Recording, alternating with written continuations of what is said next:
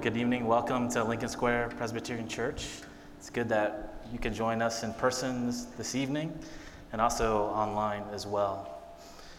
Well, God calls us together into worship. Uh, he calls us out of our sin and brokenness, out of our rebellion and wandering into life with Him in worship. And so, before we actually come and worship, let's take a few moments to prepare ourselves for our worship.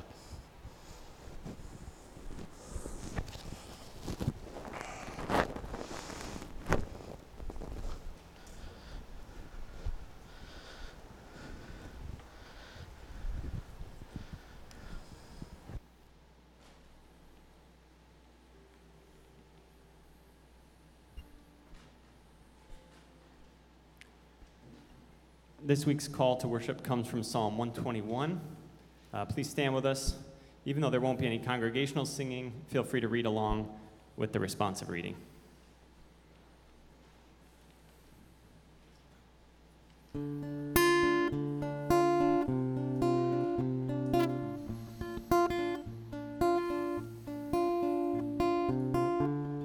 Lift my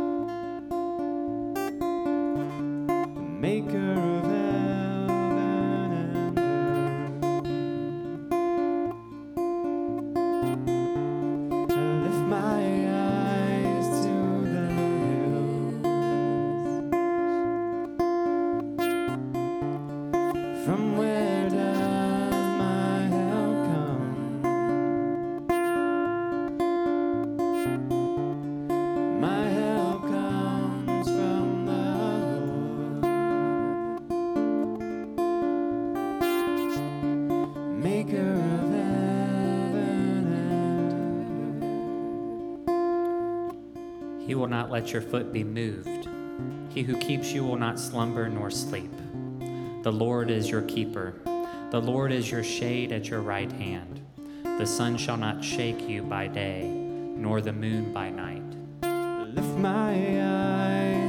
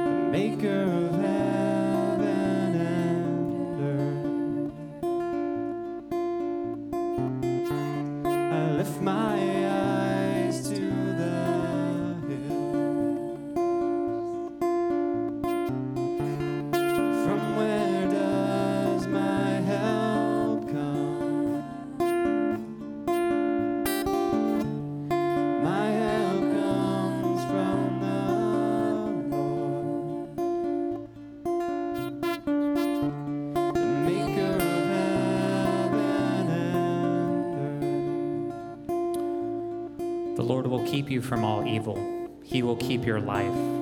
The Lord will keep your going out and your coming in from this time forth and forevermore.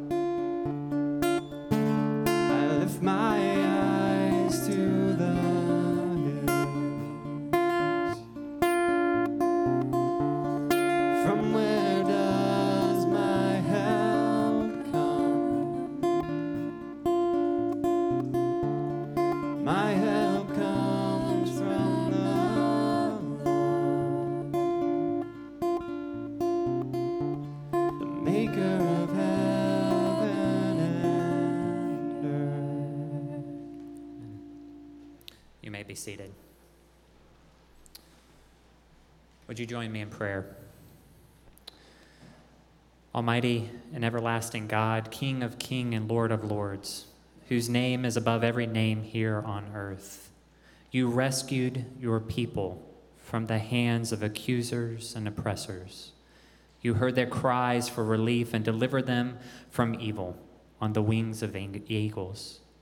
You parted the waters of the sea so that your people might cross on dry land, and you destroyed those who would harm them. When your people hungered and thirst, you provided bread from heaven and opened springs of running water in desert places. To you alone, O Lord, do we, your people, turn to worship and give you praise.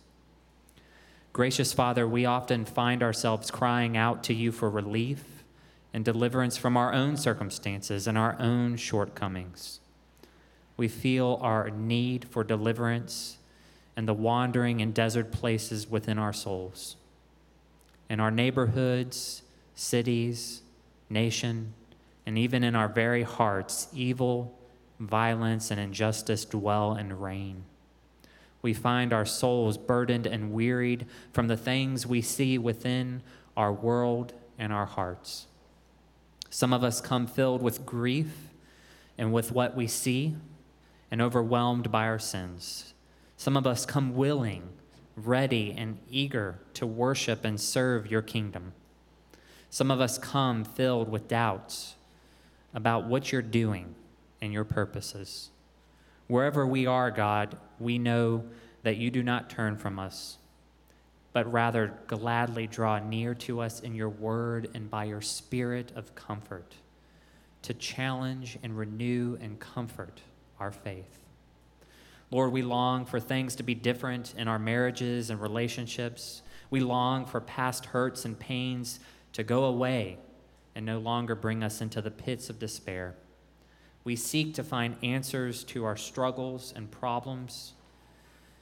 Jesus Christ, our Savior and King, teach us to seek after you and give us a desire and longing for your word and truth. May we find our long longings fulfilled as we feed upon your grace and mercy. May we find our hunger, hunger for lasting connection and belonging satisfied in our union with you, Jesus Christ. By your Spirit, give us a renewed vigor and joy to worship you this evening, O God, and teach us to delight in you and your saving grace as we praise your holy name. Move us towards our neighbors and towards strangers, and increase in our hearts a generosity to those in need. Lord, we pray this in the name of Jesus Christ, our rock and redeemer. Amen. Amen. Well, as we continue to worship, we often come bringing our sin and our burden. And this evening, uh, we're going to actually have a special song that Dan's going to lead us in as a way of reflection, and then we will have a time of private confession.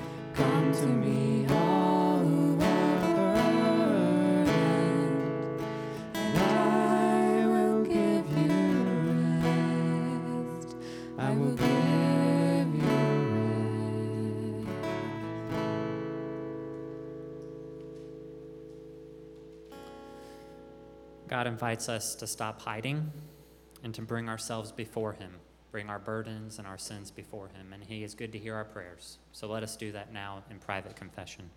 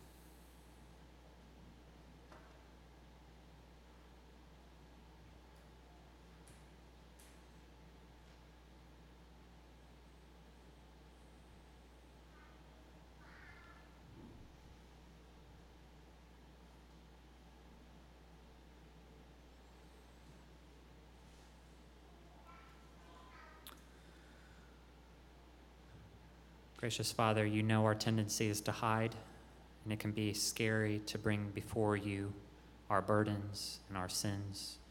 And yet you have promised by the blood of Jesus Christ to forgive our transgressions and to lift up our downtrodden souls. Amen. Amen. Well, our words of assurance this evening come from Psalm 46. Would you please recite these words with me together? God is our refuge and strength, a very present help in trouble. Therefore, we will not fear, though the earth gives way, though the mountains be moved into the heart of the sea, though its waters roar and foam, though the mountains tremble at its swelling. Amen.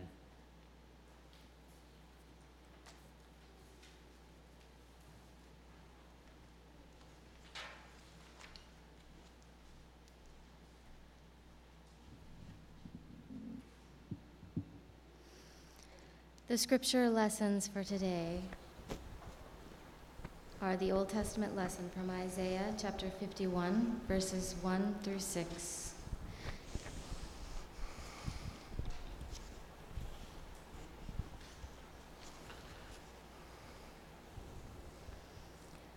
Listen to me, you who pursue righteousness, who seek the Lord.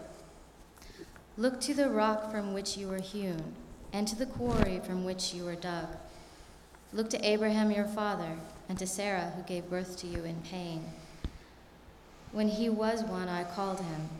Then I blessed him and multiplied him. Indeed, the Lord will comfort Zion. He will comfort all her waste places. And her wilderness he will make like Eden, and her desert like the garden of the Lord. Joy and gladness will be found in her, thanksgiving and sound of a melody. Pay attention to me, O my people, and give ear to me, O my nation, for a law will go forth from me, and I will set my justice for a light of the peoples. My righteousness is near.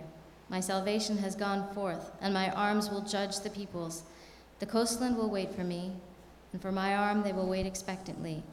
Lift up your eyes to the sky, then look to the earth beneath.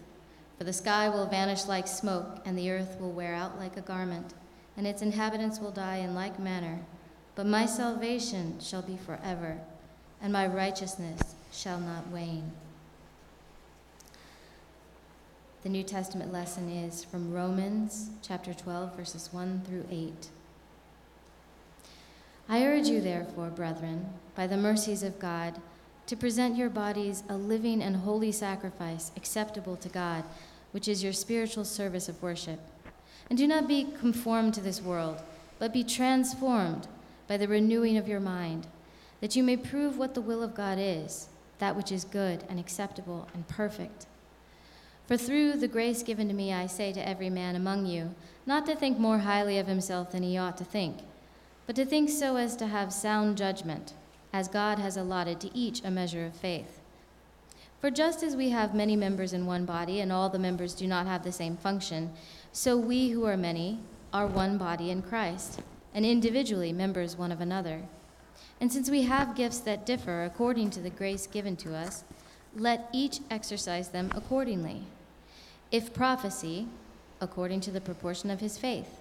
if service, in his serving, or he who teaches in his teaching, or he who exhorts in his exhortation, he who gives with liberality, he who leads with diligence, he who shows mercy with cheerfulness.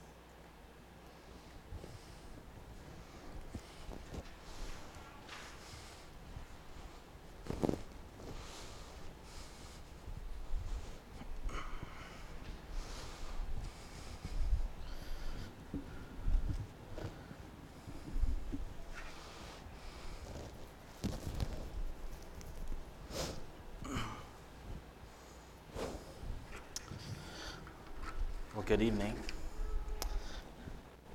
Well, for a number of weeks now, we have been working our way through the Gospel of John. And one of the ways that we've been invited to see Jesus, to enter into his life and ministry, is through the seven signs, seven miracles. But another way that John invites us into who Jesus is is through seven I am statements made by Jesus.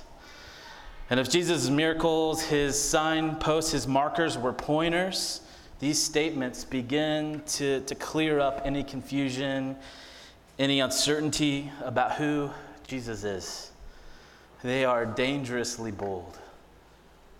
And more significantly, really, really good news. And so tonight we will encounter Jesus' first I am statement in John. So let's turn together to John chapter 6, verses 25 through 35. When they found him on the other side of the sea, they said to him, Rabbi, when did you come here? Jesus answered them, Truly, truly, I say to you, you are seeking me not because you saw signs, but because you ate your fill of the loaves. Do not work for the food that perishes, but for the food that endures to eternal life, which the Son of Man will give to you. For on him God the Father has set his seal. Then they said to him, What must we do to be doing the works of God? Jesus answered them, This is the work of God, that you believe in him who he has sent. So they said to him, Then what sign do you do, you do that we may see and believe you? What work do you perform? Our fathers ate the manna in the wilderness, as it is written, He gave them bread from heaven to eat. Jesus then said to them, Truly, truly, I say to you, it was not Moses who gave you the bread from heaven, but my Father gives you the true bread from heaven. For the bread of God is he who comes down from heaven and gives life to the world. They said to him, Sir, give us this bread always. And Jesus said to them, I am the bread of life. Whoever comes to me shall not hunger, and whoever believes in me shall never thirst. This is God's word, it's given for our good. Let me pray for us. Father, we ask now that you would open us up to hear your words of life, to receive them, and be changed by them. We ask this in the name of Christ. Amen. Well, right away, John tells us about this crowd, the same crowd that Jesus had fed on the other side of the sea just a day before. And it wasn't a normal meal, right? Jesus had just fed 5,000 people with just a few loaves and fish. And so we can imagine the imprint that this left on the people in the crowd. I mean, the sense of wonder, the, the awe and enjoyment of that meal. I mean, John goes out of his way to tell us that they didn't just eat loaves and fish, but they had their fill, that, the, that there was an abundance. They showed up having seen Jesus heal some people, and maybe, just maybe, he could do something for them, something to get them through, something to help them survive and flourish in the harshness of their world. And Jesus miraculously he responds not just by feeding them but by giving them a feast. And John, of course, he says they were filled up. Well, my four-year-old son, he knows the, the kind of surprise. Um, he got a new set of Hot Wheel cars this week, and, and when he got it, his eyes grew big with delight. He was enchanted meticulously looking at every car in the package. I mean, this new gift, it stirred his imagination. It awoke a new world of possibilities. And the crowd was filled up with this unexpected world with Jesus at the center. So, if being around Jesus meant that they would not only have their daily bread, but be filled up, we can imagine the turmoil of letting Jesus slip out at night. That moment of fear, that realization that he's gone, it had to be real uncomfortable. Perhaps you can even feel that in your stomach. When you lost your wallet, when even maybe you lost sight of your own children. Nothing else matters in that moment except for the return of that something, that someone that, that, that you care a lot about, that maybe even matters the most to you. And so they do what many of us do in those anxious and unsettled moments. We start to ask some honest, maybe even tough questions. Where did I put it? How could I let this happen? John tells us that they find him. And they share one of those frantic questions Rabbi, when did you come here? Even if their question hints at a relief of finding Jesus, Jesus exposes them with his own piercing answer to their question. He says, Truly, truly, I say to you, you are not seeking me because you saw signs, but because you ate your fill of the loaves. Jesus unmasked them.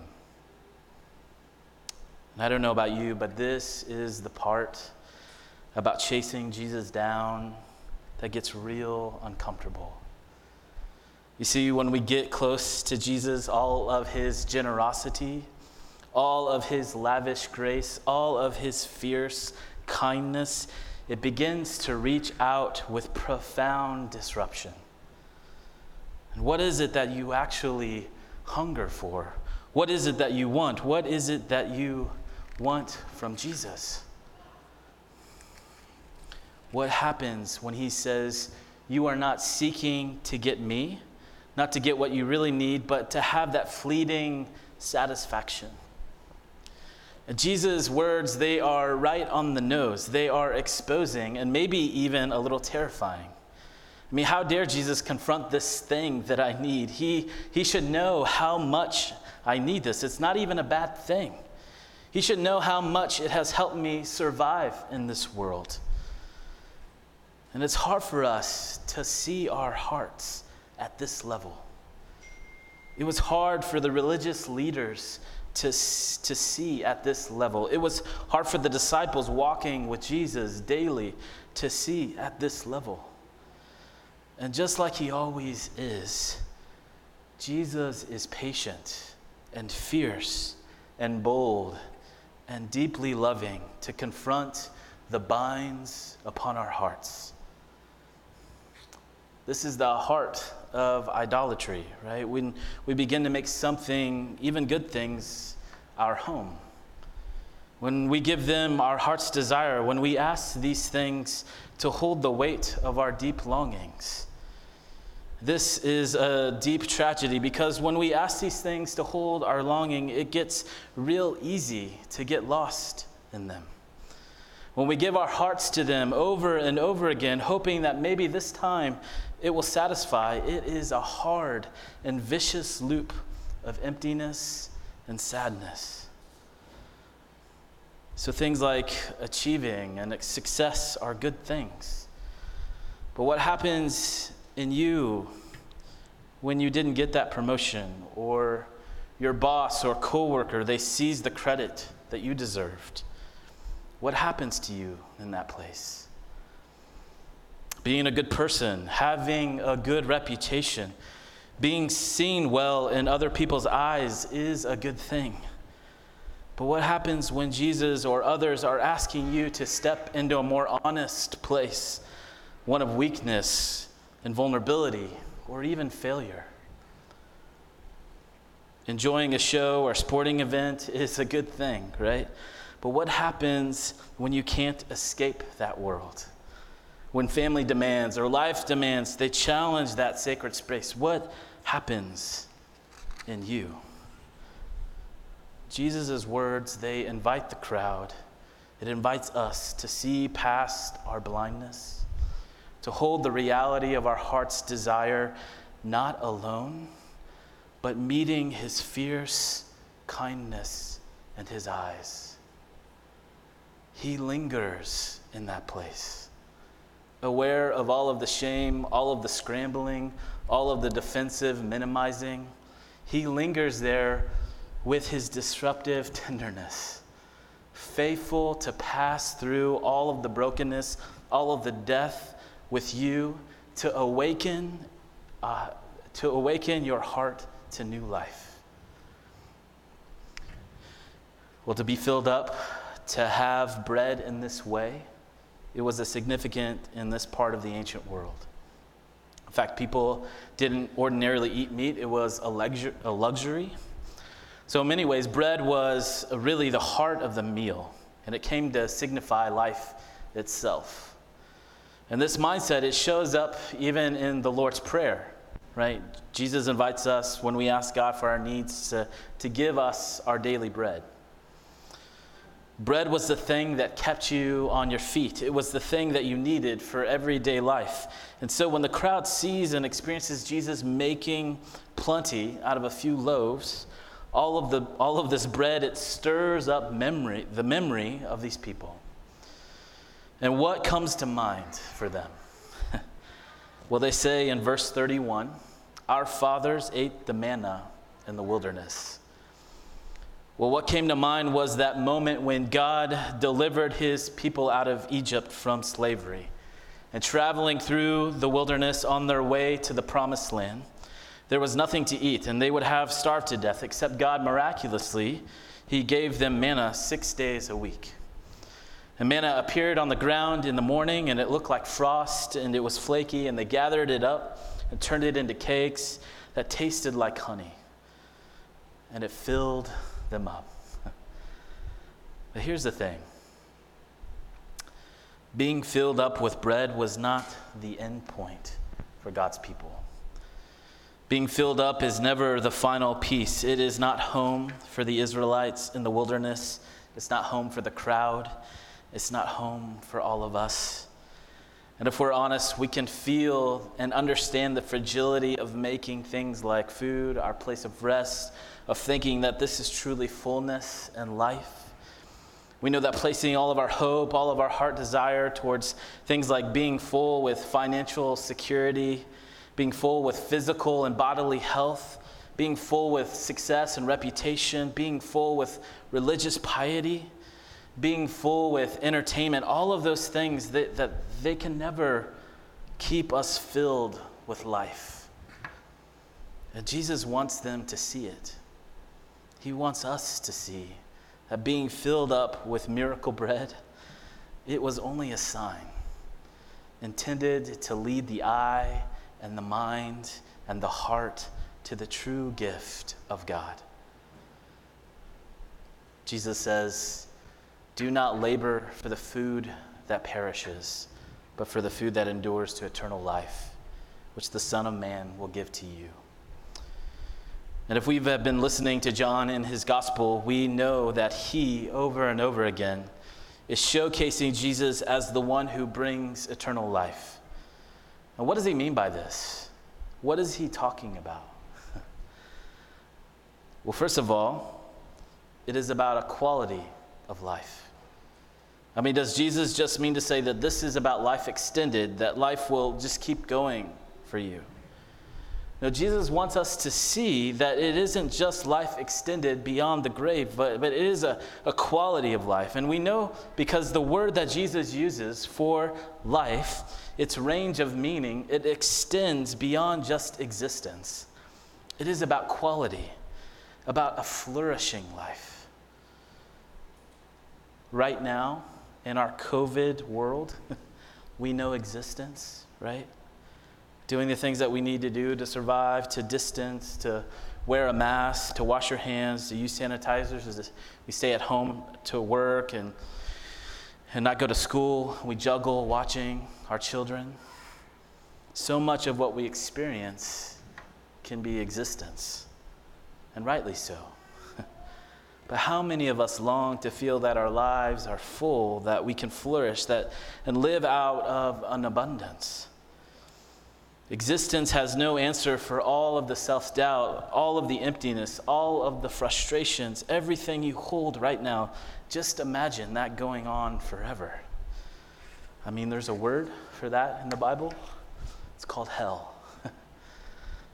Eternal existence is hell. But eternal life is a quality of life. It is what you do to go just from existing to living. Flourishing has meaning, it has joy, it has courage and strength, it has lament and grief, it has peace. And here's the thing this isn't, this isn't not some flourishing that happens just in the future, just when, just when I die, but it is a flourishing that happens right now. Eternal life is about your future life, yes, but it also starts now. You see, Jesus says, Whoever comes to me shall not hunger, and whoever believes in me shall never thirst. You don't have to wait to get a, to, you don't have to wait for a vaccine to get it. You don't have to get up, cleaned up to get it. You don't have to hold to certain standards or know all of the right people to get it. Jesus says, if you come to me, you believe in me, you get it now. When we seek to have our fill, Jesus offers to satisfy the deep hunger, that hunger which moves us from existing to living. And if we try to fill up that hunger with anything but Jesus, it will spoil. Friends, anytime we turn to, that we, we chase down, hoping any, anything that we turn to, hoping that it will give us life, give us the quality of life that we long for, it's going to spoil. And think about that. If you put your whole sense of worth into being the most successful worker or parent or student, will it hold up? Will it endure? Or will it spoil? Is our thinking, if only my kids were really well disciplined, or if they were spiritually more mature, or able to process their emotions well, then, then I would be so fulfilled? Or have I gotten the raise? The People see the expertise that I bring to work and are giving me more, and I must be so satisfied and full. Does it endure? Do the longings find satisfaction in those places? Do you ever ask yourself, shouldn't my life be more filled up? Why do I feel empty, even with all the goodness in my life? Well, Jesus demonstrates how deeply he knows the crowd, how deeply he knows you and me, because he unmasked those longings with surprising disruption. He says, I'm the bread of life. Whoever comes to me shall not hunger. Whoever believes in me shall never thirst. And the crowd, they ask the question that our longings often ask What must I do to get this?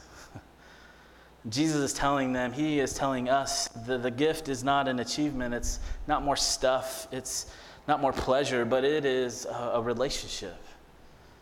Not just with anyone, but with God in the flesh. Jesus says, For the bread of God is he who comes down from heaven and gives life to the world. And how can Jesus do this? How can he give us this bread? Well, Jesus says very emphatically, I am the bread of life.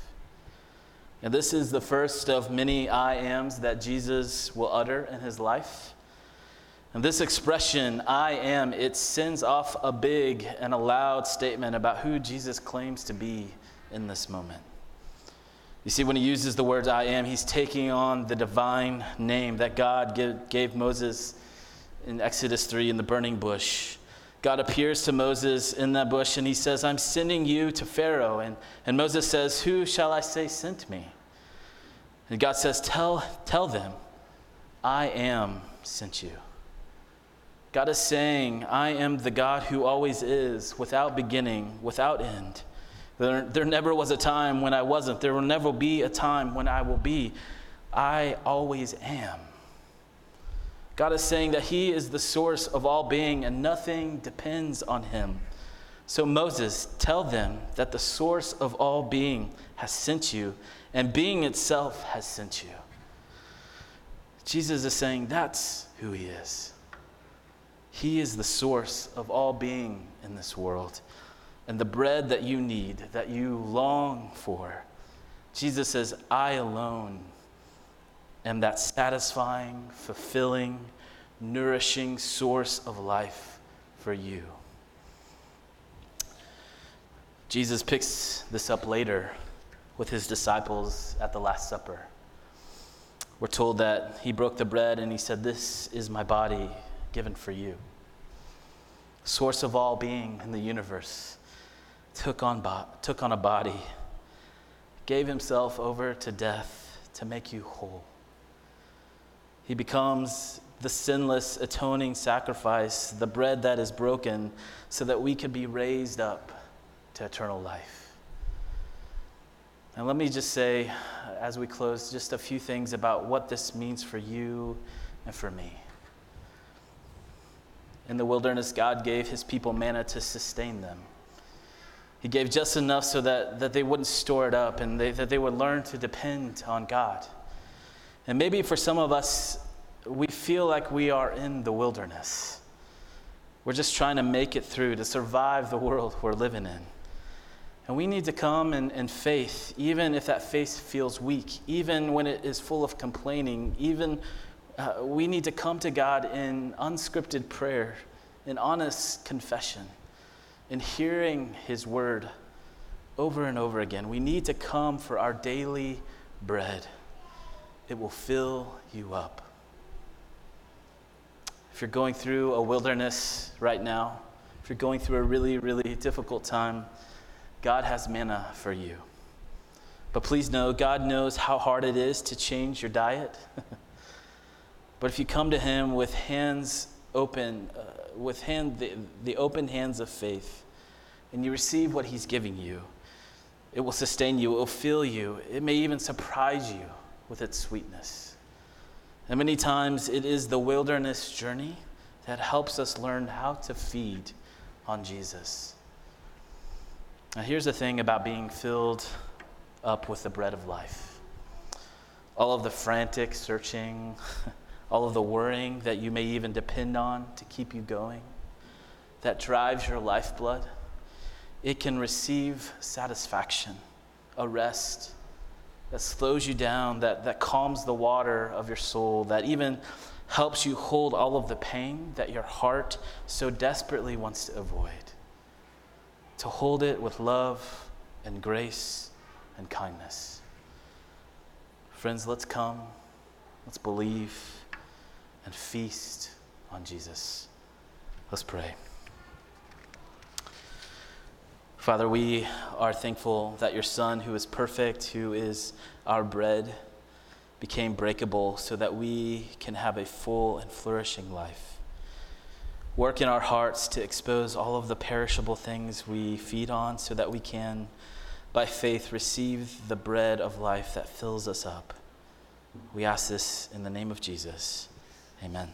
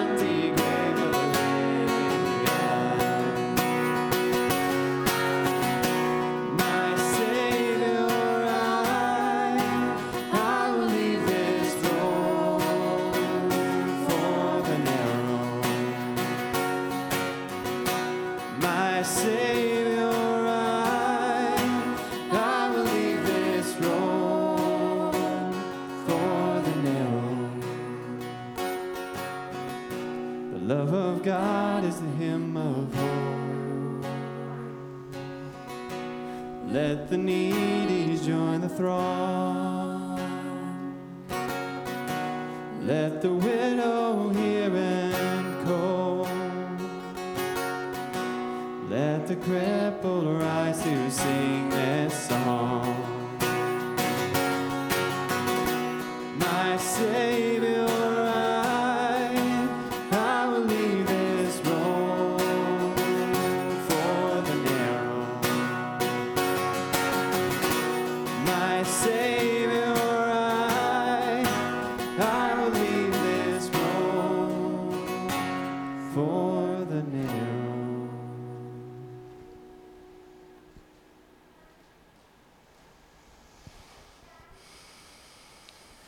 Stand with me? As we close our time of worship, uh, we're going to um, recite our faith together, proclaim our faith together, and I'm just I'm thankful to hear God's word preached and a reminder that we do not live in an eternal existence, but that our future is eternal life in Christ. Um, so let us proclaim our faith together. Praise the Lord, O my soul, all my inmost being. Praise his holy name.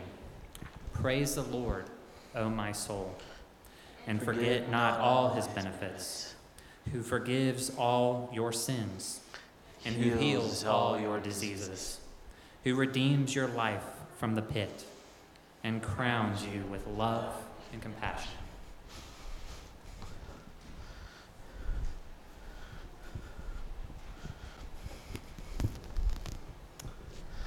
Just a quick reminder that uh, after the service, uh, you're welcome to stick around for a time of fellowship, time to hang out. Uh, but we'll do that outside, just outside the front there. There's a space there we can all be together and mingle. But receive now God's blessing. Now may the God of peace himself sanctify you completely. May your whole spirit and soul and body be kept blameless at the coming of our Lord Jesus Christ. He who calls you is faithful. He will surely do it. Go in peace. Amen.